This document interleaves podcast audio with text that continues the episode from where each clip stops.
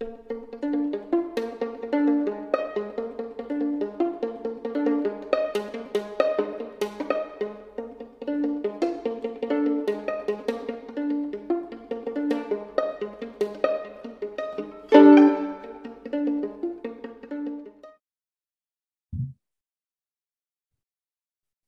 true crime friends. With me, as always, is a very special guest. I am particularly very excited about this guest. I have creeped on her Instagram for so long now, and I love everything she puts out. She is a literal PhD in psychology. She is a mental health influencer. And I mean, for some of you who saw my post, and was like, What is the connection? We have very similar names here. So at the Ivory Tower Boiler Room, please help me welcome the incredible Dr. Mac of the podcast, revealing the Ivory Tower. Welcome, Dr. Mac. Thank you so much for being here. I can't follow that intro. I got so hyped up from this. I don't, what do I do with my hands? Thank you for having me. I am, like I said, I am so excited that you are here. We talked about this earlier. A lot of true crime interest and just a lot of the true crime world really revolves around the psychology of the people who commit these crimes. So to have an actual like PhD clinical psychologist here to talk with is just insane and I love it. I'm ready.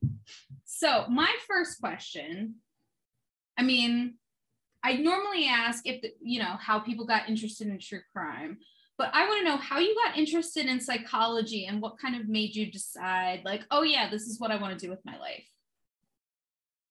Sure. So, obviously, the mental health aspect, what I do now is one spot under the big umbrella of psychology and so that's what i was i was interested in the therapy aspect first so in 2005, on August 29th, the day after my 15th birthday, we got hit with Hurricane Katrina. And where I'm from, it was near New Orleans. And so we got a direct hit. And obviously, unfortunately, we're now used to bigger storms happening more frequently. But at that time, it was unusual and we didn't have the tech advancements that we have now so, kind of witnessing not just things that I was experiencing personally after the fact, but also collective trauma, these weird shared experiences of trauma and grief that we have in common. And then also, everyone has their own unique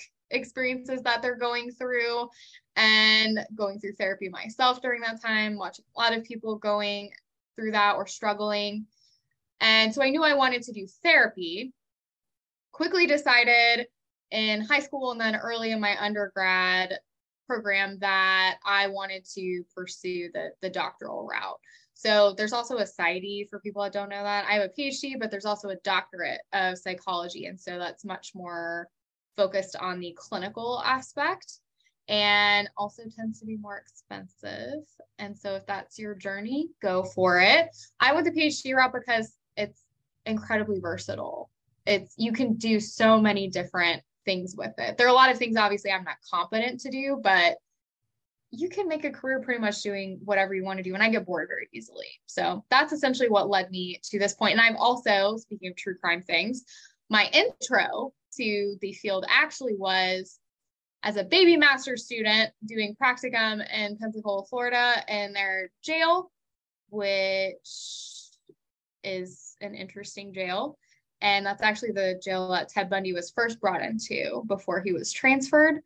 And it is a jail that has many challenges. It's not privately owned, it is actually owned by the county. So, a lot of respect there. Also means they don't have a lot of money that they need. So, that was my first experience. So, all the rose colored glasses were taken off. Met all kinds of people there. I've worked in a lot of different settings. I'm now in private practice, but I do also have that experience of working with people that have committed crimes or accused of committing crimes.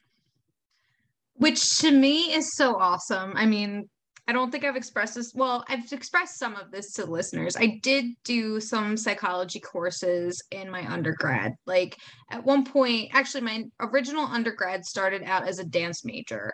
And cool. it's a thank you. It's a very competitive field for those who are in it. They know. And I realized that there were certain aspects of my life that I wanted to have that this life wasn't it wasn't going to make that easy for me. So I stepped away from that. And at one point, I really wanted to do dance therapy because I was like, oh, let me just marry my love of dance with my love of psychology that I had always had and bring them together. Of course, that didn't pan out. It was it was a whole thing. I am where I'm supposed to be. I truly feel that. But that was always one of the things for me was that like I really wanted to delve into the psychology because again for the therapy aspect of it not necessarily mm-hmm. my interest in true crime of course that kind of helped my interest in it but sure. you know the the therapeutic aspect of everything really drove me to that now aside from me because that's not why we're here we're here about you so what aspect of psychology that you specifically practice that you enjoyed the most? Would you well, say? Again, I like the versatility. I can wear many hats. I mm-hmm. I do therapy. I also do consult a lot of consultation. I provide trainings to people in all kinds of settings. I run the social media account for the group practice that I'm in and help with marketing a little bit in our field in the sense of providing education, not gross grifty marketing, but really how do we get accurate information out there in a way that's compelling and interesting for people because we have to compete against things that are really interesting but not super accurate. So I get to wear all kinds of hats and I love that. But we're talking about therapy work. I tend to specialize more in the complex cases. Like when we don't know what's going on, I'm usually the person that people call or if they're feeling stuck and they're wanting to kind of explore a little bit more because I've worked and I've dabbled. So mm-hmm. corrections, a lot of different kinds of medical settings with different age groups. I have also worked with college students, community mental health, now private practice. And so a little bit of everything. And I tend to view things with a skeptical lens. And so trying to make sure we're not missing anything is the big piece here. So that mm-hmm. tends to be a big one. I also now work with a lot of queer clients, non monogamy clients, people that have chronic pain, characterological problems, or probably what most people would refer to as quote personality disorders, things like that. That's awesome and so fascinating. Like, I just love hearing you talk about that.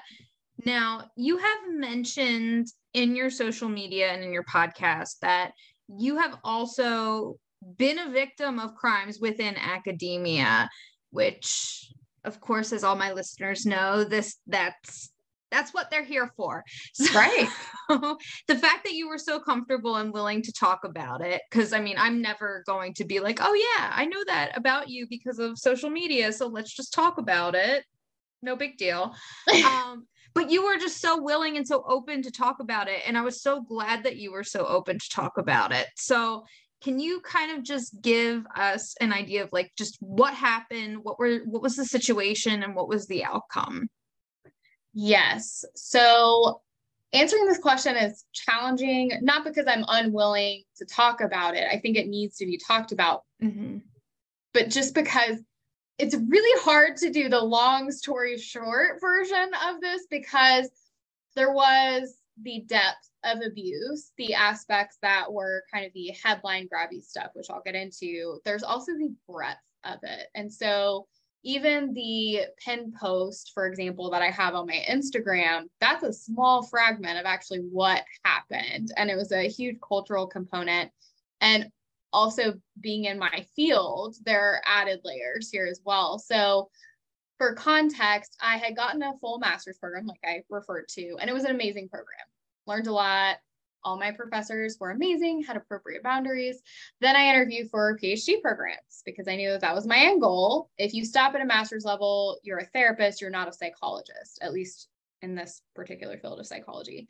Mm-hmm. And so I interviewed on paper, this PhD program was amazing. They had a strong social justice lens and they said all the right things. Their writing was mm-hmm. really compelling. They said we use postmodern approaches like intersectional feminism.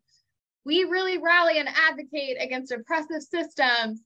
And so I'm excited. And they were very excited to have me. They quickly changed their minds about that. I get there and immediately you you feel bamboozled and betrayed because it's not just that this is your average program that's doing cognitive behavioral therapy on kids and that's what they focus on it's this particular thing and they're actively engaging in it in a lot of different ways you come in and there's this culture right out of the gate of these really warped boundaries are normal there's a lot of grooming that happens and for a lot of the PhD students, we had a reference point. You know, when you're a grad student, you do interact with your faculty a little more. So it's hard to know. There was also a master's program, and we had students that were doing, they came in with a bachelor's degree and earned their master's along the way to their PhD as well. So they didn't have that reference point. And so they're cultivating these boundaries of, for example, it's normal to talk to your faculty or even your advisor about horrific trauma that you went through so that we can weaponize against you, you know, weaponize it against you later. It's normal for your faculty to add you on social media on all platforms so they can message you at 1 a.m. on a Saturday night. It's normal for you guys to go out drinking together. It's normal for students to live with faculty. They're just, you're constantly getting, yes, that did happen not not the living together only happened a couple times but that happened and i had gotten warnings very quickly from students that were in the program of my temporary advisor. Your assigned an advisor when you get in and you could decide if you keep them and they're on their dis- your dissertation committee and in charge of everything basically as with other graduate programs and we have another added layer of power because not only do we do a dissertation in my field of psychology, we also have that clinical aspect we have to complete. It's a really unique niche thing in clinical counseling and school psych.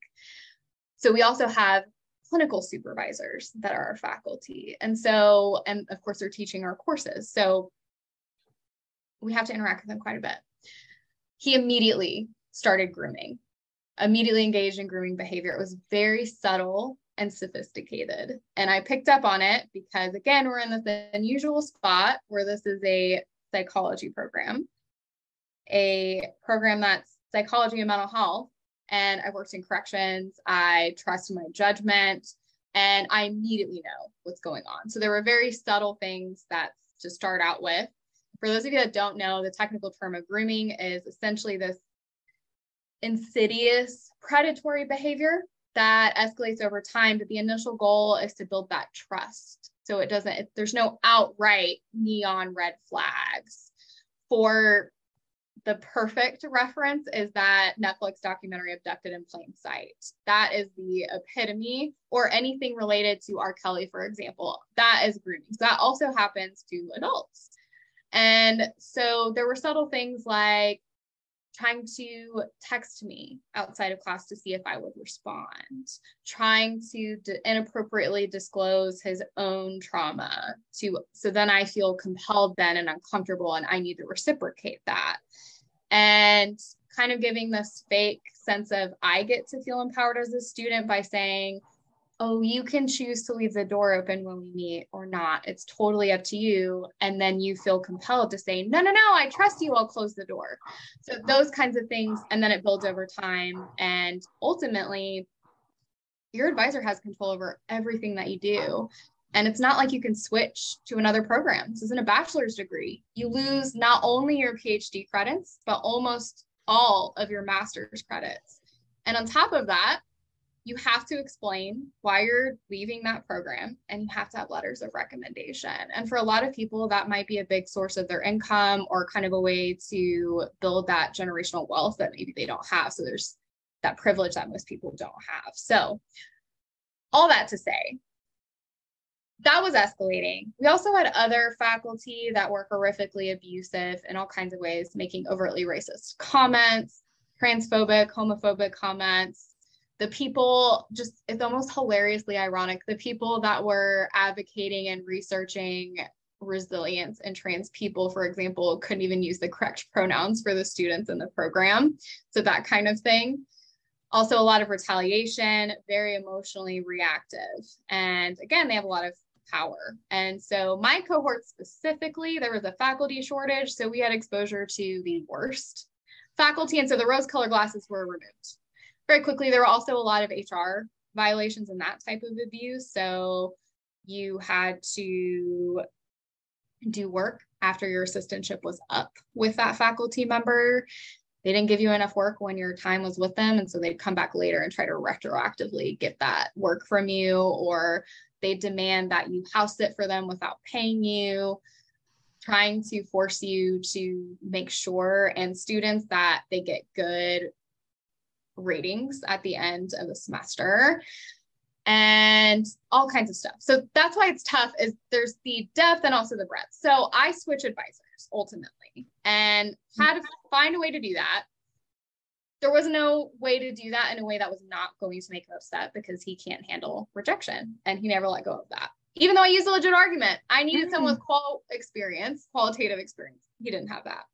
Never let that go. I made sure he was not on my dissertation committee. I made sure he was not a supervisor.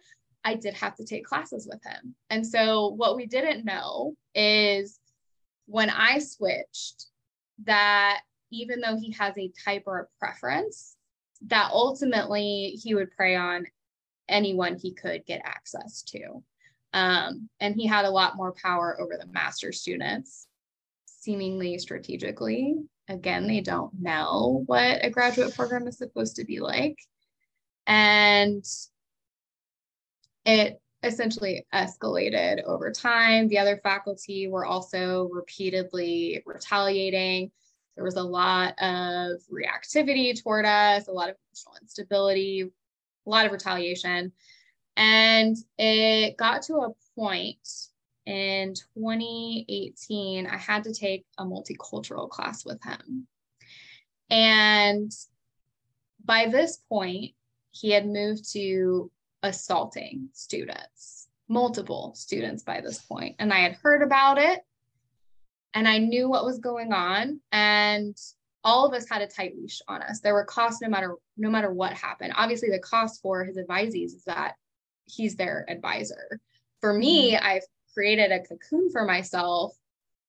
I still couldn't do a whole lot about it because it's not going to be taken out on me they're scared of me. It's going to be taken out on my friends that are his advisees and that he does have control. And that goes for all the faculty because by this point, they were not very big fans of me. I was at this point a troublemaker. I was aggressive. I was abrasive because I was not having a lot of it and generally gave off the vibe that I'm angry because most people would be angry in this situation. So yeah. I took a multicultural class with him while he's very much lecturing about how much he's a feminist and I know what he's doing. And I've been through some things in my life, and I have to say, trying to show some level of restraint, I was not perfect with that. In that class was really hard because I knew what he was doing, but I couldn't let him know that I knew what he was mm. doing. So it was very, it ended up having to be very strategic. Part of the reason that I will tell this story in more depth on my podcast actually is because there are also misconceptions within my own program that I was actually the person that did all of it. And that's not fully what happened. I was the loudest voice. I was not the one that was actually doing a lot of the impactful work. So during that time, he started getting increasingly angry toward me and increasing paranoia engaging in a lot of character assassination, telling students not to associate with me. He would punish them if they did. He tried getting me kicked out of the program, violated FERPA. For those of you that don't know, it's like confidentiality for faculty. So he violated FERPA to my advisor at the time, trying to corner her to kick me out of the program. And I actually confronted him about that and had students stay Good. behind. Well, the problem is there's always easy deniability. And so that's what he would say. I don't know why he thought this would work, but he got really nervous, shuffled around papers, wouldn't make direct eye contact because he was scared of me. And he said, Well, I don't know who's telling, he's baiting me to try to out who told me that. So then he can retaliate, which obviously I'm not going to do. And unfortunately, one of the students that stayed back with me was one of his advisees. So he retaliated against her later, not in the same way as some others, still not great. And started increasingly becoming unraveled, super brazen by this point because he hadn't gotten in trouble. Complaints had been filed against him in the past. And by time I entered my program, there's a lot of learned helplessness because they tried. And the more I learned, the more I got like a really big systemic understanding of what happened here. The other reason I want to tell the story is he got scapegoated. Absolutely. It was the most head, headline grabby piece. He was not the only person that was engaging in this. Again, it was like a, it was cultivated in this culture. So there was a conference in the fall of 2018. I think it was around the fall. I was not there and he just did not care. Was very brazen, was escalating with multiple students. And a lot of the students at this point were reaching their breaking point and pulling back. They would try to push back a little bit or even just maybe not respond as quickly to messages. So then for multiple faculty, including him, it's like, okay, well, if you don't answer a text message, I'm going to Facebook message you, or I'm going to Instagram DM you. I'm going to Snapchat message you because he'd gotten smart and moved to Snapchat. He was very sophisticated in his approach. And and of course, if those of you that don't know, if you screenshot something in Snapchat, it lets the sender know that you screenshot it, which is why it moved to that. So if you kept distancing yourself, what started happening is he would threaten to kill himself to the students to try to get them to reel them back in, reel them back he- in. he tried to play like the the abusive ex-boyfriend tactic of oh if you don't get back with me i'm gonna kill myself Yeah. Uh, and, and uh, not even that, not even that intimate. It's just, hey, they're not responding. I've tried to message them a few times, so it's more subtle than that. It's I'm feeling really suicidal. I might kill myself. So then that way you're looped back in. And so at this point, I think he was probably stalking through like phone or internet mostly, but Mm. also in person a little bit up to maybe 10 students and assaulting at least two. Um, and so a couple of us came up with a plan and he was unraveling and already thought I was out to get him and was very paranoid about it.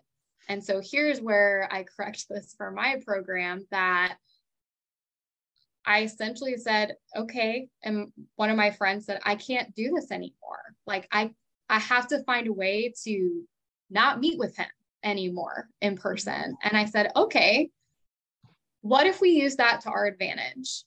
He already thinks I'm going to report him to Title IX. At the time, I didn't. I didn't know what Title IX was. I there's not enough education on that. There's research No, already showing not that, at right? all. So I bluffed, and I don't like bluffing. And so I said, just drop that. Say that I'm the one that's on edge and trying to find out what's going on and snooping. And of course, I know what's going on the whole time, but he doesn't know that I know still. None of the faculty know, think that I know, even though, of course, all the students are telling me everything. yeah So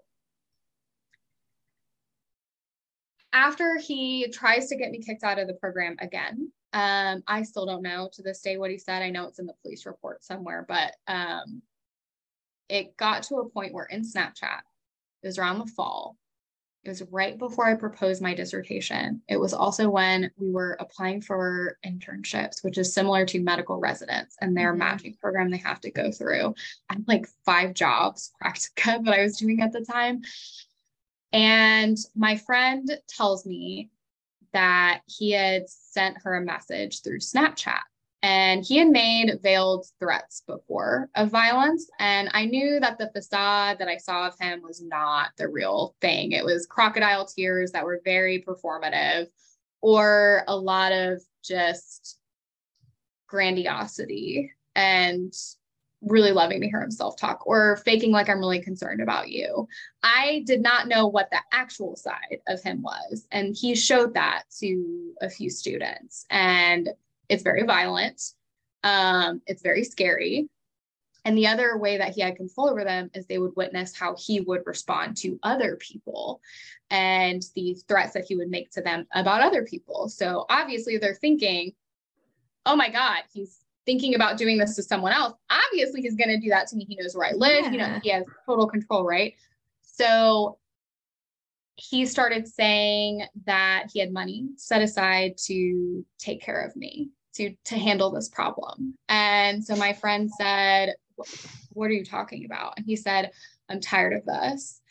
I I will find someone. I can I will hire someone for $10,000 to kill me my partner, and my family. And so she's telling me this, live texting it to me on Snapchat. And of course, again, remember it's Snapchat. You cannot screenshot this. And she didn't have another phone around her to, you know, take a picture of it mm-hmm. and it mm-hmm. not alert him. She's terrified. And obviously, she's the one being more viciously abused by him. A lot of the stalking and abuse that happened to me, yeah, there was quite a bit that happened in my face most of it happened behind my back. And at this point, I think in his mind, he's so desperate because he thinks he's running out of options. All the mm-hmm. students are backing away from me. He's thinking that I'm the reason for this. So that's what happens. And I had to see him. I had not seen him in person since that class in like a few months before. And it was right after I proposed my dissertation. I walked by his office. I know what he had said to my friend, but again, I can't say that. I wanted to say it. I'm ready to be like, can you, can we, like, what's up? Like, what's good? What are we doing? Right. And I can't, but I can't do that. And so then they have, it got so horrific to many students. They had an emergency Title IX meeting that was off the books. They did not even put on the books. His wife is a dean or assistant dean somewhere what? else. Oh yeah, I know.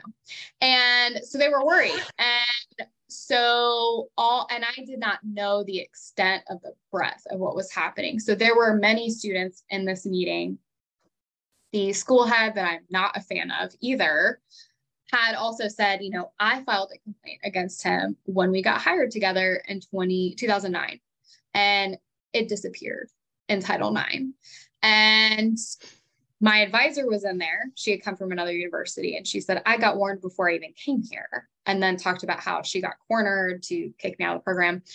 I obviously talked about what just happened. And so he was immediately suspended. We were assigned our own sergeant, and I had to be escorted on campus and had to, we had three of us had to file emergency protective orders. And in the middle of this, of course, like internship interviews are happening. All these things are happening. I'm getting maybe three hours of sleep. I'm running to Title IX. I'm going to all these. I had to go to the police office on campus.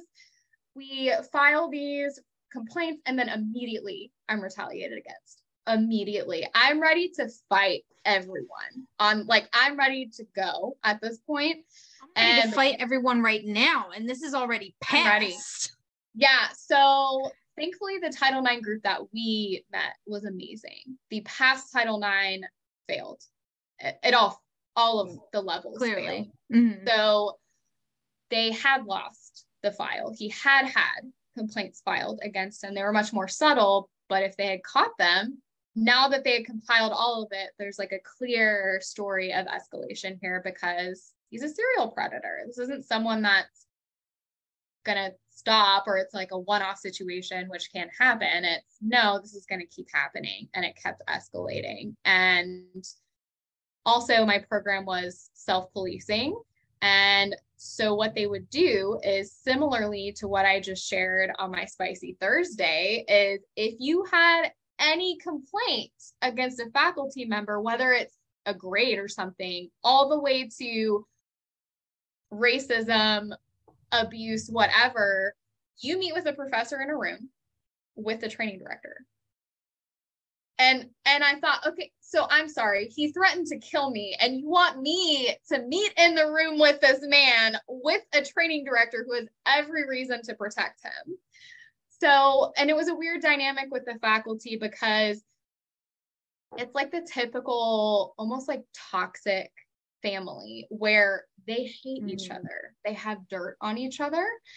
And they would use that to capitalize. So, for example, if some students would go to him to vent and about another faculty maybe saying something racist or doing something that was like another type of abuse, they'd go to mm-hmm. him and vent or another professor and they would capitalize on that on you can come to me. You can talk to me. And then that's like used later as like another added layer of exploitation. And so now i have this training director who also is very emotionally reactive and probably has some considerable mental health stuff going on.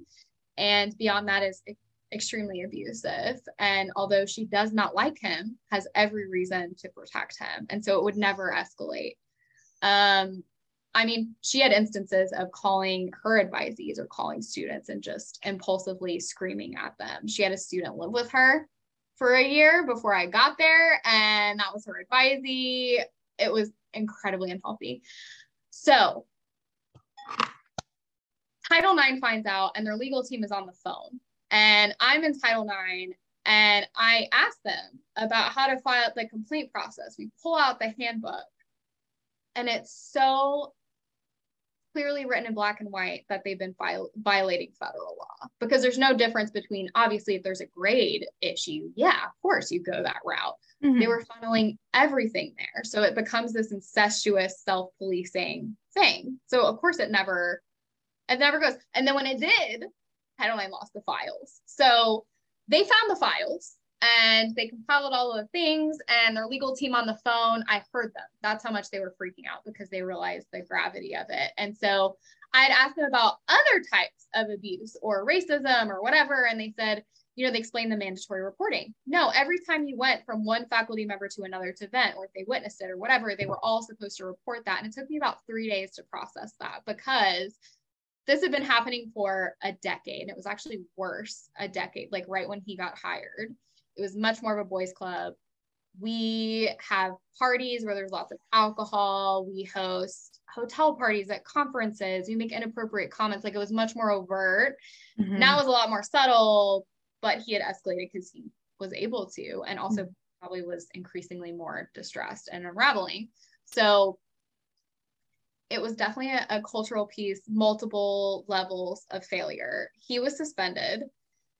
And it was wild because to bring back the true crime piece, I was working at the jail that he was being brought into and I was supposed to work that morning. And so they knew and they called me and I'm an EPO at this point. They said, don't come in.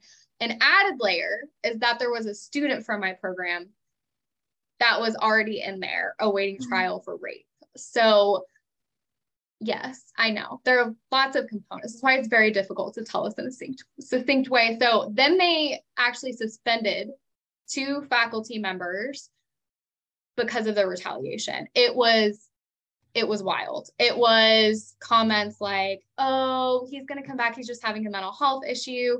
Oh, I don't even know if we're allowed to hug anymore because of everything going on. Oh my god, I hate it that. Was, oh yeah, it was cornering me in another professor's office and I called Title IX and I was yelling on the phone and it was it was everything. So they got suspended. As anyone who knows in academia, it is very, very difficult to get someone fired, especially when they're endowed. And he was endowed.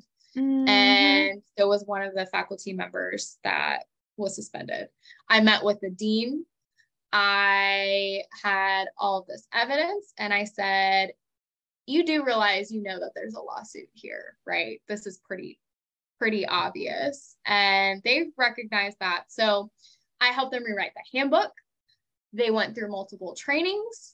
I was the go-to person for the stuff in my program and I would report to Title IX or try to get the students to do it, feel empowered to at least know you get to decide what you want to do with it, but I want you to know this is extremely illegal. What they're doing is not okay. Mm-hmm. It's not only not okay, it's literally illegal. And they've had so many trainings about this, and it's the equivalent of us being mandatory reporters for child abuse. It's the same thing. Same thing. There's no so, but but that culture is so difficult to unlearn. So there was a lot of anger, a lot of rage. The court process dragged out for a while, uh, two years. He dragged it out. And that frequently happens. And also, there were delays because of COVID too. So it took a while. And there were a lot of things legally that were difficult to prove because of those the particular state laws there and also because a lot of it he was really smart and used things that would have been like snapchat for example so he ended up pleading no contest fought right till the end to stalking. And like many other states, stalking does not get a long enough sentence considering mm-hmm. how how high the recidivism rate is. So he pled no contest to stalking. And we also were granted protective orders for five years. So that happened. He was going to be fired and then quit right before they made the decision. He resigned. And the rest of the faculty are still there, even the ones that are extremely abusive. And my friends that were literally assaulted by him have said, even though some of those faculty did not assault them, they were worse. So, all of it kind of coming together, but I take solace in the fact that number one, I'm pretty sure they very much regret allowing me into that program. And I was super proud of the students. We had a meeting with the vice president, like the provost, I think, and around that time, who was not responding in a super supportive way. And I was very proud to see all of these students that were originally very scared, not being scared anymore. I also cussed her out in that room. I have it recorded on my good. Phone. I was tired of being professional, even though I was constantly called unprofessional. And so there were, yeah, there were a lot of things that happened in this program and a lot of weird true crime things that happened. HR had to get involved. Pretty much every office had to get involved here. And there you go. Those are basically the the headlines of it. And I mean that that's partially why I wanted to start this podcast because a I was like the age group of individuals who die. Like to me like and I'm not trying to grade or say that you know any sort of death eh, hurts worse than others. It's just in my mind I go okay an old person has lived their life.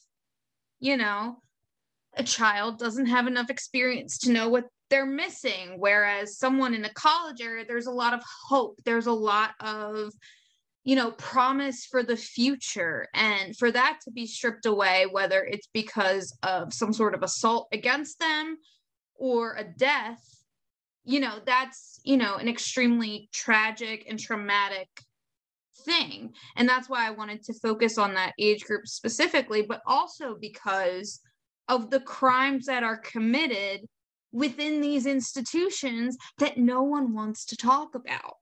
Mm-mm. You know, everyone, you know, I mean, it's, and I hate to even reference this, you know, enjoy your porn how you will, but like everyone sees this stereotype as like a porn situation you know, the teacher and student dynamic.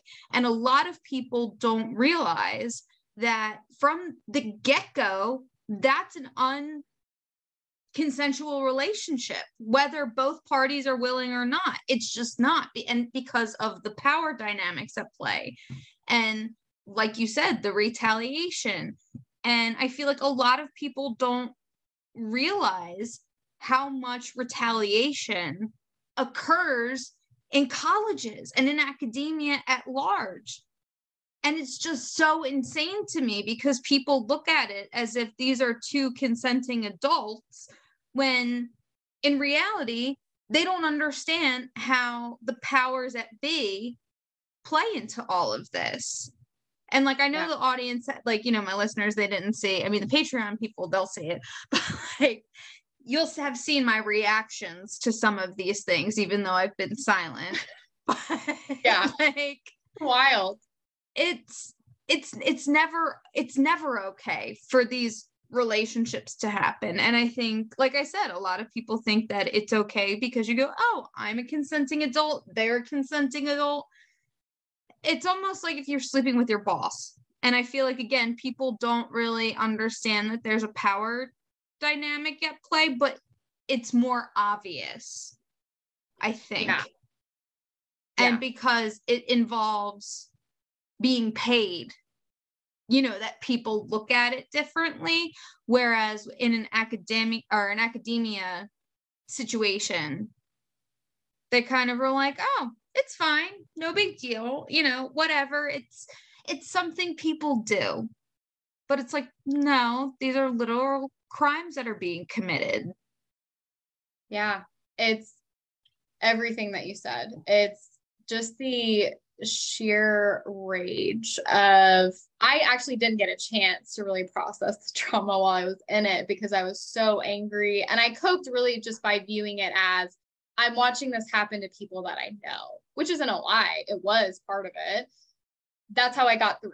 And so I was willing to be the distraction, if you will. So mm-hmm. pay attention to me. I'm the loudest voice. So you're not paying attention to the students that are scared, but are actually doing brave amount of work behind the scenes going to. Mm-hmm. And the other piece is I get way too much blame or too much credit, depending on obviously like what side you're on here. way too much credit from the students, even. I'm just the loudest person, but there's no way that I could have done that on my own. And actually, for the record, I was not the person who called Title IX. That was not me. They did not know that I was going through my side of things. It was all these pockets of people going through the same things realizing that someone's going to die here. Like he's going to probably kill someone here. And i live close to campus. It was it was a whole thing. His wife was still working on campus. And and there are the added layers too about it being this field. So one we're very mm-hmm. aware of the power differential with clients. All of those faculty acknowledge that and would say that's absolutely horrific. You can't sleep with your clients because of the power differential, but they will not see it related to the teacher student dynamic and grad student. On top of that, it's I get to fly under the radar because there's easier deniability. So even though me, as someone in this field, I know exactly what you're doing, which in some ways makes it worse. Mm-hmm. And because you've sucked me in because of the ultimate deception here of what you're representing this program to be, which, to be fair, academia is probably performative like that in general. Mm-hmm. That the piece of that was the main messaging that they led with. And then you're doing this. And that's also how they would bypass it is number so you're overriding that. A lot of students talked about overriding that in their mind of I'm picking up on some red flags here, but number one, I don't know what they are. They're not easily identifiable because they're so subtle. So, and I'm trying to be fair. Our job is to take a step back and always wonder what mess of mine am I bringing into the picture. On top of that, it's a lot of times, not all the time, but particularly women students who are taught to like override that piece. And then on top of that, it's they can't possibly be like that. They're a psychologist. They preach this thing. They couldn't possibly be doing the behavior they, the very thing that they argue against in every research article and every class when they are almost like verbally masturbating to themselves as they're talking because they just love what they're talking about and they love themselves while they're talking about it. All of that. They can't possibly be a psychologist if they do that. And so that truth default theory comes into play of I'm expecting this gigantic neon sign and there's that added layer behind that too of like mm-hmm. easier deniability and then i can go back and say of course i'm not doing that do you not did you not hear what i talked about in class yesterday did you not see what my literature is on the the gaslighting piece and mm-hmm. i use that mm-hmm. word very sparingly but the gaslighting piece 100% and so yeah absolutely just a lot of that that loss and on top of that a ton of incompetence and i feel like pick one or the other, not both. It's unfair to have an abusive program and then also many of the faculty being incredibly incompetent. And so not only is this environment distracting me because of the abuse, I'm also not getting what I need because they don't really know what they're doing. And they love hearing themselves talk. So that's a lot of the classes is this unstructured them talking about themselves. And so I have to like go out and get the extra training. And the students are teaching themselves the students are running the programs as often as the case in academia. So yeah, a lot, a lot of layers there. And so yeah, for yeah. sure, my handle, the reason I created the podcast 100% is like science communication, breaking things down, trying to hold space for academia as a whole and the discrepancies there. And then also people spreading misinformation. But also 100% part of it was I knew we are going to have to tell this story. And there's no better handle than that. Mm-hmm. Yeah. I mean, I am so frustrated just like thinking about all of this. Like, I don't know who I need to write to, but like, I'm about to write to everyone because this is like, and again, because, and I feel like it goes so like swept under the rug is because of the age. Mm-hmm. Because they go, it's adults amongst yeah. adults, they'll figure it out themselves. Type you can't of be thing. groomed yeah. yeah if you're an adult you can't be groomed. That only happens to children. Well yeah. And it's like no no this is still very much a teaching environment. And like you said it's very sinister in particularly in that field because you know exactly how to subtly like kind of give out these red flags but also like make it be not so overt Whereas, you know, anyone who isn't in psychology wouldn't know how to hide that. And it makes me so angry. like in general, it makes me angry to think that anyone would want to take advantage and abuse someone just because they can. But especially so when it's in a learning environment. Because yeah. again, it's like as a student, you're paying tuition to be here to learn to you know essentially make your career you know everything that you need to know for what future career that you want is supposed to be in this institution. And when the institution doesn't give a shit about what's happening to you or is letting these things happen how are you supposed to as an individual cope with that?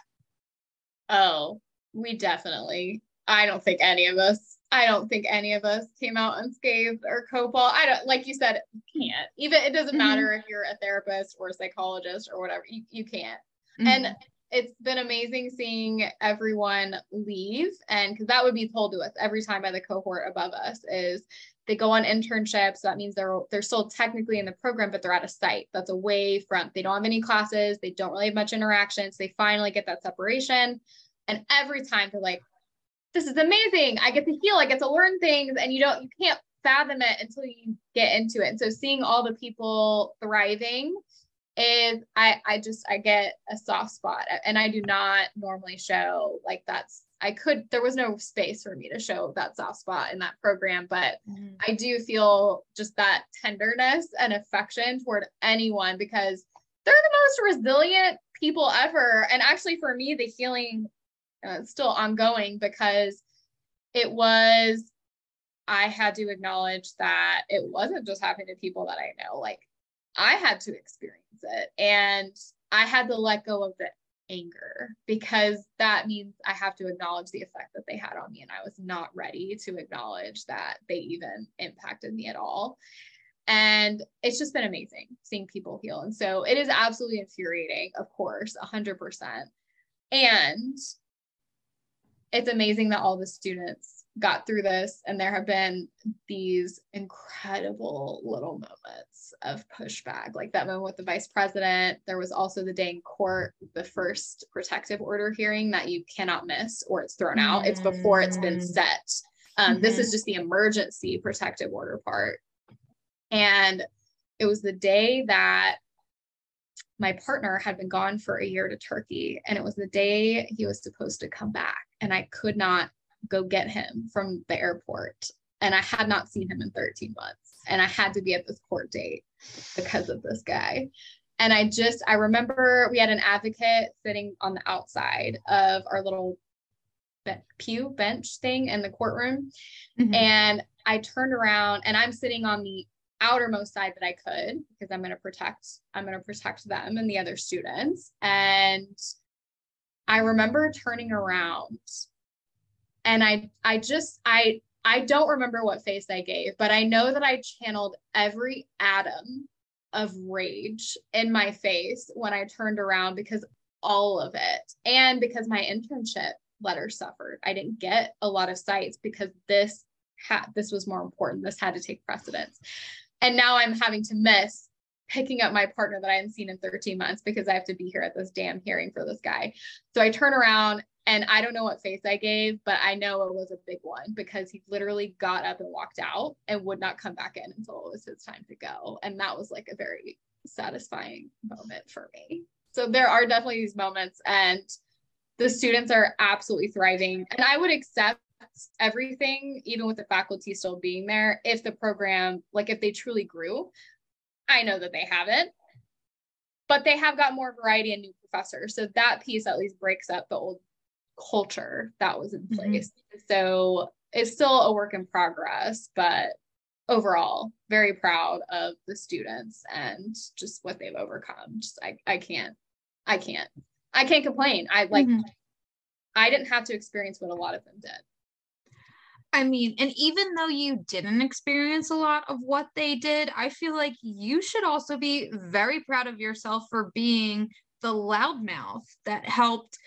I mean, if I was one of these students and I saw that someone was being a loudmouth, that would give me the courage. I mean, I'm not going to speak for those people, but I feel like to some level, knowing that there was someone who was going to say something probably gave them hope and gave them enough courage to say something. And I know, obviously, I also commend these people. I'm not trying to make light. You know, they are absolutely incredible. But I also don't want you to discount your role in this because I feel like you really, you really did help in some ways. You probably helped more than you realize because sometimes you just need a loudmouth to know that, like, okay, all right, if this person's saying that this isn't okay, then I can feel comfortable to come out with my story and what happened to me. So I think you should give yourself a little bit more credit for that. more well, than you're giving right you. now. So. I think, I mean, everyone played the role. And I think that's another piece too, is anytime you're facing this huge systemic block there, because again, he was just the scapegoat. The dean, who was my dissertation chair, I thankfully didn't have to interact with a lot. He stepped down as the hmm. dean because he was part of it. Um, hmm. He also used to engage in a lot of really gross behavior. So, and he's still there. And so everyone played their role. You need multiple people. You need the behind the scenes people. You need the people that are willing to give people the benefit of the doubt. I will tag team with a lot of creators, for example, on Instagram, combating misinformation. There are a lot of people that are going to give the benefit of the doubt and say, you know, good faith interpretations of okay maybe we're misinformed and da da da da. And if i could you don't want to see me because that means that we've gotten to a point where we have no other options and i'm going to be loud about it and we're going to do whatever we need to do. And so i think that that's a big piece is 100% yes i was very loud. I was not a favorite among the faculty whatsoever I know they immediately regretted admitting me into that program. And yes, they did get some confidence in speaking out. And yes, there were a lot of students that, in their own way, they they participated because I had burned bridges with the faculty. So I didn't know always what they were saying about me or what they were doing to other students. I was like the go to person who, like, kind of collected all of the things and put it together. So the faculty would talk about other students to other students again, like really inappropriate boundaries. And so then that would, we would kind of compile all this information and it gave us an idea of where their emotional stability was, depending yeah. on what they were saying. And so, kind of getting that intel, I guess, for lack of a better word, or insight helped us kind of navigate what do we do next? How do we approach a situation? So, it was absolutely a team effort for everyone out there that's navigating really difficult cultures and there are multiple levels at play and it seems like a, hurdle to overcome you need all different kinds of people and tackling it from all angles kind of at the same time. And I sound like this was very strategic and we knew exactly what we were doing. We kind of figured it out along the way, but reflecting on it, I'm thinking, yeah, okay, we did. We tag teams. Everyone's different strengths kind of came together and we did the thing. And we tried to kind of mimic that in other settings too. So, so yes, it is absolutely a wild story. And he was the scapegoat. He was the he was the one that and that's what immediately happened when he got arrested was they freaked out homeostasis is now disrupted even though it's very mm-hmm. unhealthy in general and they're immediately going to try to distance themselves from him and so he oh he's the problem he was like a lone wolf like that's happening and absolutely absolutely yeah it's never just one lone wolf, especially in institutions like academia. There's always, mm. you know, yeah, it may be one person who's doing the quote unquote crimes, but there, you know, the other people who are bystand, not even bystanders, but just letting it happen. People in positions of power yeah. who let these things get swept under the rug because reputation or image or whatever, you know, what have you, was more important than calling out this person or calling out that injustice. And and again i feel like that is something i mean obviously it's not exclusive to academia but i feel like it happens more often in academia. And again i think a lot of it has to do with the power imbalance and students feeling like, well, if this is what I need to do to graduate and get through, then I'm going to do it. But that's not a fair position to put students in. That's not a fair no. position to put anyone in, mm-hmm. regardless Absolutely. of what it's for. You know, if yeah. you wouldn't do it for a job, you should definitely not do it for college, no matter how yes. high of a level you put it in your head like that's it's not acceptable. Yeah and you bring up a good point that it's not excusable from other faculty. So that was some things that we heard too especially by oh, one of uh, one of his friends uh, who also ran the master's program and was also very abusive just not in the same way doesn't detract from the severity of the abuse. And in a more exploitative way with with regard to labor with regard to i will not respond to your messages when you need me to for academic reasons for deadlines unless you answer every single text within five minutes immediately. I demand this to be all about me. And so when he got arrested obviously that destabilized things. And so people that were already not super stable were way more unstable and so I remember hearing that she had made it all about her, that she was so betrayed, that she was groomed by him. And I even heard graduates from our program who did not experience what we did kind of saying, well, you know, they didn't know the extent to what it was. He bamboozled them, da da da. And I'm thinking, to some extent, maybe that's true. There's still no excuse. They're still not, he was doing things right in front of her face. He was texting my friend constantly right in front of her face. She knew that, but she thought that that was normal because she's also texting students constantly. It's just not for sexual reasons, sexually predatory reasons. And so that happening and just kind of making the excuse and also they they had dirt on each other that was the other thing is if they would go against each other there are some consequences so even though they didn't maybe one person wasn't a dean over another person, they had the ability to, for example, one person had the ability to assign classes. So if you went against the person assigning classes, they could assign you the worst ones, or that advisor who assigned advisees to people could just choose not to give you any advisees or too many advisees, like those kinds of things. And while I can understand that that makes your life uncomfortable, not comparable, not comparable at all. There's no excuse. And you actively made a choice, right? You actively made a choice to, you didn't go to the media, you did not try everything that you possibly could do. So then that meant we had to try everything that we possibly could do and risk quite literally our lives to do that. Mm-hmm. Yeah. And I mean, again, it's like I feel like these colleges and universities, they preach, like, oh, yeah, we're going to protect you. It's no big deal. But they're really just after protecting their own because let's face it, students come and go their teachers, their faculty.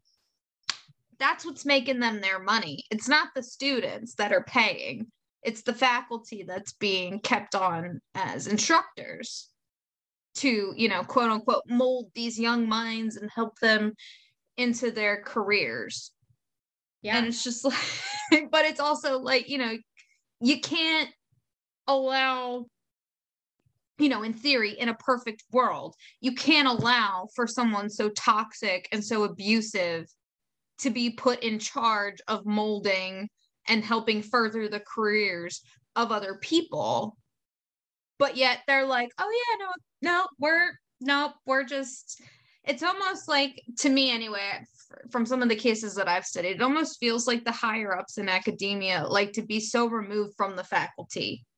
Like that they like yeah. to be like oh well it's just them and act as if they had no role and that their knowledge of what was happening had no effect over the outcomes of some of these students livelihoods. A hundred percent. It's just like the thing that i shared yesterday at washington university med and Kipnis, who wasn't the person that actually abused the student but was the person that was like, I'll take care of it and didn't actually report it and didn't do anything. I mean, yes, got rid of the student. The student got to resign though. He didn't give them a, a recommendation letter, but we don't know where that student is. And, you know, so yeah, for sure, those layers. And mm-hmm. I think it's because, you know, anytime you're in some group, it, if some, if someone does something and deep down you're worried that there might be similarities there. So, like you said, you're going to create as much emotional distance as you can because the possibility that there's any similarity between yourself and that person now that they've been caught or what things are coming to light is too much to bear. So, I'm going to avoid it however I can avoid that. Mm-hmm. Absolutely. I mean, first of all, I just want to thank you for sharing your story. Dr. Mack, thank you so much for being here. This was so much fun. I feel like I have like 50 other questions that I could totally ask you, but like we're not going to have time for that. So yeah. I definitely want to have you back. You are sure. such a wealth of knowledge and just a pleasure to talk to. I completely enjoyed this conversation. Can you let my listeners know where they can find you? Yes. No, I had so much fun. Also, can refer some actual forensic psychologists your way, and they would be happy to nerd out on some of this for sure. And my handle on pretty much all my social media stuff is Revealing the Ivory Tower podcast or Revealing the Ivory Tower.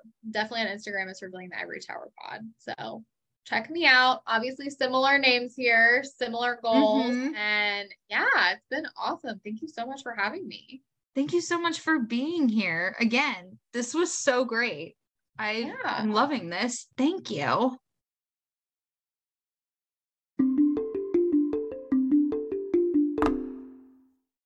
Look, Bumble knows you're exhausted by dating. All the must not take yourself too seriously and 6 1 since that matters. And what do I even say other than hey? well, that's why they're introducing an all new Bumble with exciting features to make compatibility easier, starting the chat better, and dating safer. They've changed, so you don't have to. Download the new Bumble now. Hey, true crime friends. If you're like me, you love personalized merch and you love shopping local. So, here is one of my favorite local vendors to buy from. It's Mandee Made It. That's M A N D E E, Made It. My friend Mandy makes the most incredible personalized crochet goods and decor for your home. Spooky season is coming up. She has some of the coolest Halloween designs. So go follow her on social media on Facebook and Instagram at Mandee Made It. Again, that's M A N D E E Made It. And place your order with her today. Hey there, I'm Jules. I'm Lisa. I'm Matt. And we are the hosts of Eye for an Eye podcast. Each week, we share a true crime case that truly fascinates us and discuss whether or not eye for an eye was met. Does the punishment fit the crime? Was it too harsh? Too lenient? Tune in every Monday to hear our thoughts and make sure to follow us on social media to join the discussion. You can find Eye for an Eye on all listening platforms by searching Eye for an Eye podcast. We hope to see you there.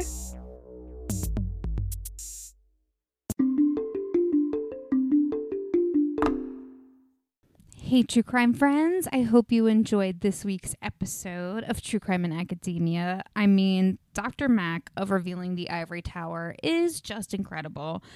Don't forget to follow True Crime in Academia on social media at True Crime in Academia on Instagram and TikTok, and at TC in Academia on Twitter. If you would like to access the video version, and also a little game slash questionnaire we had at the end of this episode, which I know some of you are probably upset that you didn't get to hear.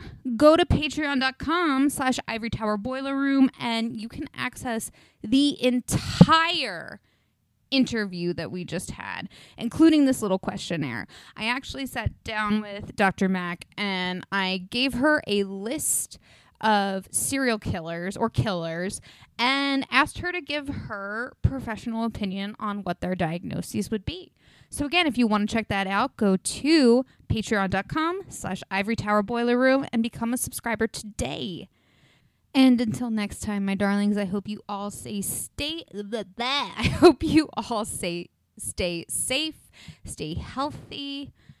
I hope you are all hashtag thriving. And until next time, I will see yous later. Hi, Ivory Tower Boiler Room audience. It is Andrew Rimby, the director of the Ivory Tower Boiler Room. Welcome to our winter season. And are you trying to stay warm this season? Well, guess what?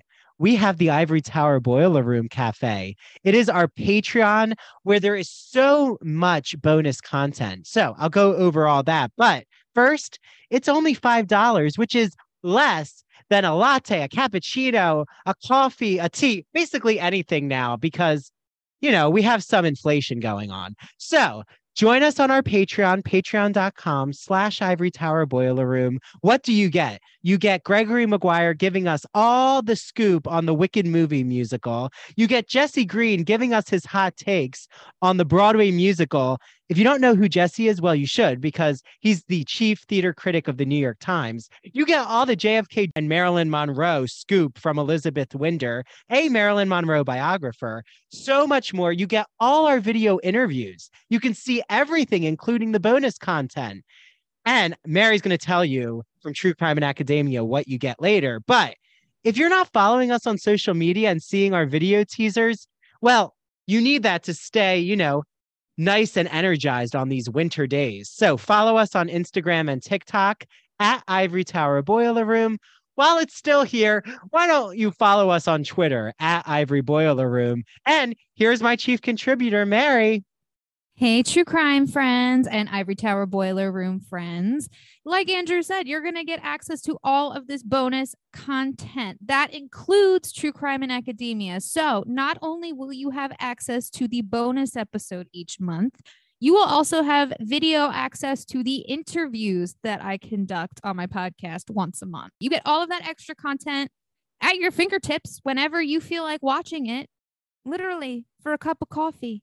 So why don't you just buy us one? That'd be so nice. We would appreciate that because we love your support already, but we could use a little bit more if you don't. Oh, mind. yes, we could. And also, hey, do you all know you can actually DM us questions at our social media channels? Yes. Also, why don't you ask us questions with our social media posts? We love it. We even shout out questions on our episodes. And if you want, you can always email us at ivorytowerboilerroom at gmail.com to actually order our merchandise. So Mhm. we have hats, we have t-shirts, we have posters, we have everything. If you want any merchandise with the Ivory Tower Boiler Room logo, we're going to make it happen for you. Okay. On that note, happy winter season, everyone. Happy winter.